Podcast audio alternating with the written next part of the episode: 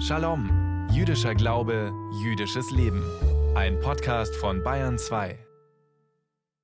Am letzten Dienstag hatten wir in unserem Kalender einen Monatsersten, einen Rosh Chodesh. Deswegen haben wir hier bei uns in Bayern jetzt noch etwa zwei Stunden lang bis zum Sonnenuntergang Freitag, den 4. Cheshwan 5784.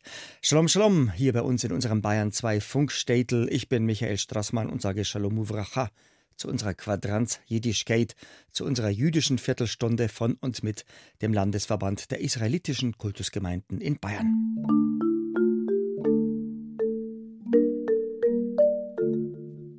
Harbe Toda, vielen Dank für Ihre Mails zu meiner Anmerkung in unserem letzten Shalom. Am letzten Freitag habe ich bemerkt, dass mir das Schweigen der Kulturschaffenden viel zu laut ist. Musiker, Schauspieler, Schriftsteller, Kabarettisten und andere Kulturschaffende melden sich ja sonst mit Stellungnahmen schnell zu Wort. Aber sie ducken sich auffällig weg seit dem grausamen Überfall der Hamas auf Israel. Immerhin gerät auch hier bei uns das jüdische Leben immer mehr in Bedrängnis. Nicht nur ich warte auf einen Aufschrei der Anständigen. Doch statt Mitgefühl nehme ich eine seltsame Kälte wahr. Vor genau 50 Jahren war das anders. Wir haben hier in Shalom am 6. Oktober darüber gesprochen. Vor 50 Jahren, im Oktober 1973, wurde Israel von seinen arabischen Nachbarn angegriffen. Und das perfiderweise am höchsten jüdischen Feiertag, am Versöhnungstag am Yom Kippur. An einem Tag, wo das ganze Land stillsteht. Suzanne takes you down. Damals hat Leonard Cohen, wir hören ihn im Hintergrund, seine Gitarre gepackt und ist zu den israelischen Soldaten an die Front gefahren, um ihnen Mut zu machen. Leonard Cohen aus Kanada, Singer-Songwriter, bekannt vor allem durch melancholische und schaurig schöne Songs. Leonard Cohen, ein Weltstar an der Front. Unser Shalom-Reporter Dieter Wulff hat sich unterhalten mit Matti Friedmann, denn Matti hat ein Buch geschrieben über Leonard Cohen und seine Konzerte für israelische Soldaten damals im Yom Kippur-Krieg vor 50 Jahren. Das Buch heißt Who by Fire? Leonard Cohen in the Sinai. If you're Canadian, you basically have to love Leonard Cohen. Als Kanadier muss man Leonard Cohen lieben. Und als kanadischer Jude ist er die wichtigste kulturelle Figur. Ich weiß nicht, wann ich ihn zum ersten Mal hörte. Im Hintergrund spielte immer seine Musik. Matty Friedman wächst in Toronto auf und wandert mit 17 nach Israel aus. Nach seiner Aliyah arbeitete er dort als Journalist für die US-amerikanische Nachrichtenagentur Associated Press AP. 2009 erfährt er, dass sein Jugendidol aus Kanada nach Israel kommen wird. And this was his das war seine berühmte Auferstehungstour, wo er als älterer Mann nach Israel kam. 50.000 kamen zu seinem Konzert und waren völlig verrückt nach ihm. Leonard Cohen und Israel, so Matti Friedman, ist eine ganz eigene Beziehung, denn er entdeckte eine kleine Zeitungsnotiz über den Besuch des Sängers in Israel im Jahr 1973 während des Yom Kippur-Kriegs. Ich merkte, dass das eine Geschichte war, die man erzählen sollte, und ich begann alles zu sammeln, was ich darüber finden konnte, um dann irgendwann mal die Geschichte dieser merkwürdigen Rock'n'Roll-Tour erzählen zu können. Cohen selber hatte später öffentlich so gut wie nie darüber geredet, also machte Matty Friedman sich in Israel auf die Suche nach Augen- und Ohrenzeugen. Das Ganze, diese Tour hatte nichts Offizielles. Ich musste die Soldaten finden. Von einem bekam ich die Telefonnummer des nächsten, der mich dann uh, zum nächsten schickte. So fand ich dann auch Bilder in privaten Fotoalben der Soldaten. Über Jahre konnte ich so genug Soldaten finden, um herauszufinden, wo er war und wen er getroffen hatte. 13 Jahre suchte Matty Friedman nach Augenzeugen und Hinweisen und letztes Jahr erschien sein Buch über diese bislang unerzählte Geschichte auf Englisch mit dem Titel Who by Fire. Jetzt, Anfang Oktober, kam es auf Deutsch heraus im Verlag Hendrich und Hendrich unter dem Titel Wer durch Feuer. So heißt einer der vielen Songs von Leonard Cohen. Man kann erkennen, dass es einen dramatischen Unterschied gab zwischen dem Cohen vor und dem nach dem Krieg. Vorher hatte er öffentlich erklärt, dass er seine Musikkarriere beenden wollte. Aber nur Monate nach Kriegsende veröffentlichte er eines seiner besten Alben, New Skin for the Old Ceremony. Der Titel bezieht sich auf die Beschneidung und meint wohl eigentlich Wiedergeburt. And who by a fire, who by a water, who in the sunshine, who in the nighttime. Und auf dieser Platte findet sich eben auch dieses Lied, Who by Fire. It's a song by Cohen inspired by the liturgy of Yom Kippur.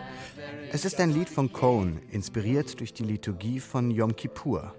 Er hatte gerade diesen Krieg durchlebt und dieses Gebet ist eines der bekanntesten beim Yom Kippur-Gottesdienst, wo Gott auf dem Thron sitzend nicht nur entscheidet, wer im nächsten Jahr leben wird und wer stirbt, sondern auch, wie er stirbt.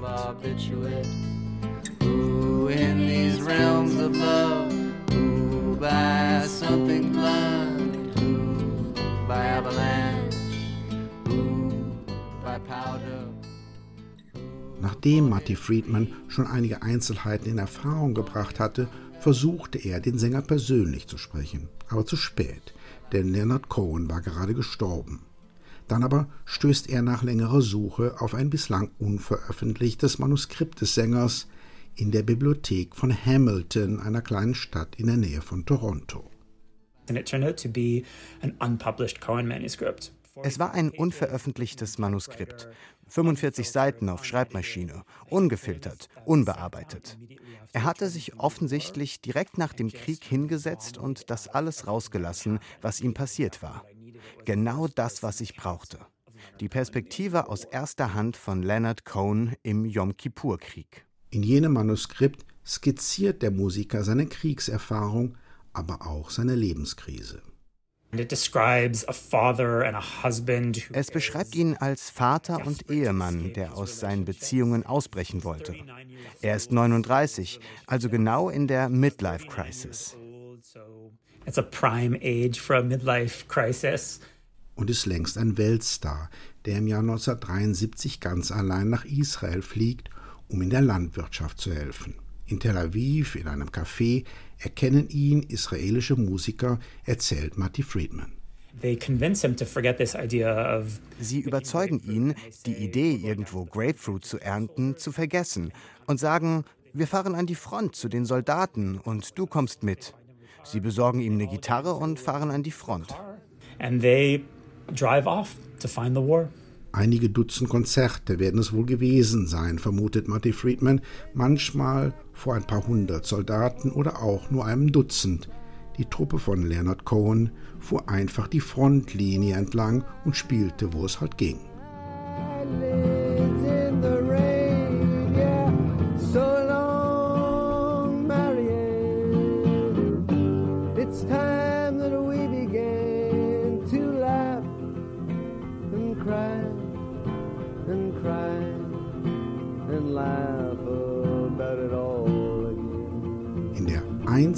Aufnahme, die davon erhalten ist, hört man ihn singen und dann sagt er, dass man seine Songs besser zu Hause hören solle, auf dem Sofa neben der Freundin und er wünscht allen, dass sie das bald wieder tun könnten. Es gab keine Groupies, keine Presse. Ich denke, wenn Cohen wie ein Rockstar mit einem großen Gefolge gekommen wäre, hätte er diesen Kontakt zu den Soldaten nicht bekommen. Diese Beziehung entstand, weil er alleine zu ihnen kam. Wohl kein Zufall, dass die Terroristen der Hamas ihren Angriff auf den 50. Jahrestag des Yom Kippur-Kriegs legten, und auch sonst gäbe es viele Ähnlichkeiten, meint Matti Friedman, so wie damals 1973 war man auf den Überfall nicht vorbereitet und somit sind alle Israelis tief verunsichert. Jemand wie Leonard Cohen könnte man auch jetzt gut gebrauchen, glaubt er. Wenn Leute wie er kommen, dann bedeutet das was. So merkwürdig das klingt, wenn jemand wie Dylan heute käme, hätte das eine unglaubliche Bedeutung für Israelis. Oder Leute mit dem Kaliber von Bruce Springsteen. Wenn sie kämen, um zu sagen, Ich fühle euren Schmerz. Ich bin auf eurer Seite. Das würde viel bedeuten. To say, I feel your pain and I'm on your side, that, that would mean a lot.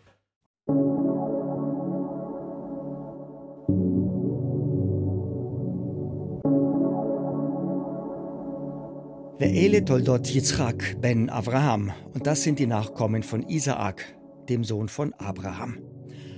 Morgen Vormittag beim Schabbatgottesdienst in der Synagoge lesen wir aus unserer Torah den Wochenabschnitt mit der laufenden Nummer 6. Und die Überschrift dieser Parashat Hashavua heißt, wie gehört, Toldot, Nachkommen oder Generationen, finden wir in unserem ersten Buch Mose im Sefer Bereshit.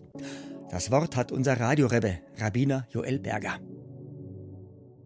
In unserer Parascha für diesen Schabbat lesen wir von unserem zweiten Erzvater Isaac. Isaac, auf Hebräisch Yitzchak, ist der Sohn von Abraham und Sarah. Isaac bestimmt die Geschicke seiner Familie so gut wie gar nicht. Isaac hat, anders als wir es von einem Patriarchen erwarten würden, nicht das Sagen. Seine zwei Söhne Jakob und Esau verkörpern Weltanschauungen und Lebensweisen, wie sie unterschiedlicher kaum sein können. Es scheint so, dass ihrem Vater, dem Patriarchen Isaac, gar nicht mal auffällt, wie grundverschieden und gegensätzlich seine beiden Söhne sind. Wir erleben Isaac als einen gutmütigen, etwas naiven Mann. Außerdem sieht er mittlerweile nicht mehr gut. Und so ist es nicht weiter verwunderlich, dass es seiner Frau Rebekka gelingt, für ihren Liebling Jakob den väterlichen Segen zu erlangen. Auf Geheiß seiner Mutter Rebekka erschleicht sich Jakob den Segen, obwohl der Segen dem älteren der beiden zustehen würde, also Esau. Damit wir unsere Parascha und Rebekkas Handeln verstehen und einordnen können, sollten wir vorab klären, was unter Segen und Verwünschung zu verstehen ist, sowohl in der biblischen Welt als auch in der nachbiblischen. Ein Segen, den das Familienoberhaupt zu besonderen Anlässen erteilt, hat im Familienverband ein besonderes Gewicht, man glaubt nicht nur an die Gültigkeit des Segens, sondern ist zudem davon überzeugt, dass die gesprochenen Worte wahr werden und ihre Wirkung entfalten. Man empfängt die ausgesprochenen Worte im Bewusstsein, dass sie das Leben der Gesegneten oder Verwünschten beeinflussen und bestimmen werden.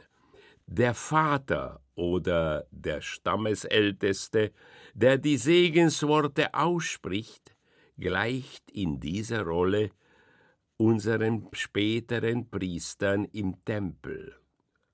Die priesterähnliche Rolle der Patriarchen geht Hand in Hand mit den Rechten des Erstgeborenen in der jeweiligen Familie. In der patriarchalischen Gesellschaft des Mittelmeerraumes übernimmt der Erstgeborene in der Regel die priesterlichen Aufgaben, hat Anspruch auf einen doppelten Anteil am väterlichen Erbe. In diesem patriarchalischen Milieu war es üblich, dass das Familienoberhaupt an seinem Sterbebett die ganze Familie um sich versammelt und sowohl sein Erbe als auch seinen Segen verteilt. Unsere Vorfahren gehen mit dem Patriarchat jedoch anders um als die benachbarten Gesellschaften. Wir wissen, dass Rebekka die Absicht von Isaak unterläuft und den väterlichen Segen auf ihren geliebten Sohn Jakob umlenkt. Unsere alten Meister weisen darauf hin, dass Jakob gebildeter war als sein älterer Bruder, der raue Jäger Esau denkbar und nachvollziehbar, dass der einfältige Esau seinen Bruder beneidet hat. Mit der Zeit ist aus seinem Gefühl der Unterlegenheit womöglich Hass geworden. Den Grund, warum Isaac den groben Esau mehr liebte als den feinsinnigen Jakob, erfahren wir nicht. Die Torah vermerkt nur Kizayid Befiv. Das könnten wir so deuten, dass Esau nur von der Jagd gesprochen hat, weil er sich mit nichts anderem beschäftigt hat. Dies könnte beim Vater Isaac eine besondere Zuneigung geweckt haben. Was das Schicksal seines Lieblingssohnes Esau betrifft, konnte sich Isaac gegenüber seiner Frau Rebekka allerdings nicht durchsetzen. Ansonsten wissen wir von Isaac weniger als von seinem Vater Abraham oder von seinem Sohn Jakob. Isaac hat das heilige Land nie verlassen. Er war ein fleißiger und tüchtiger Landwirt, der sich über beachtliche Erfolge freuen konnte. Wir lesen, er besaß Schafherden und Rinderherden, so dass die Philister ihn beneideten. Die Philister hatten alle Brunnen zugeschüttet, die zu Abrams Zeiten ausgehoben worden waren. Das war schon mehr als Neid oder Provokation. Brunnen zuschütten kommt damals im Nahen Osten einen Mord gleich.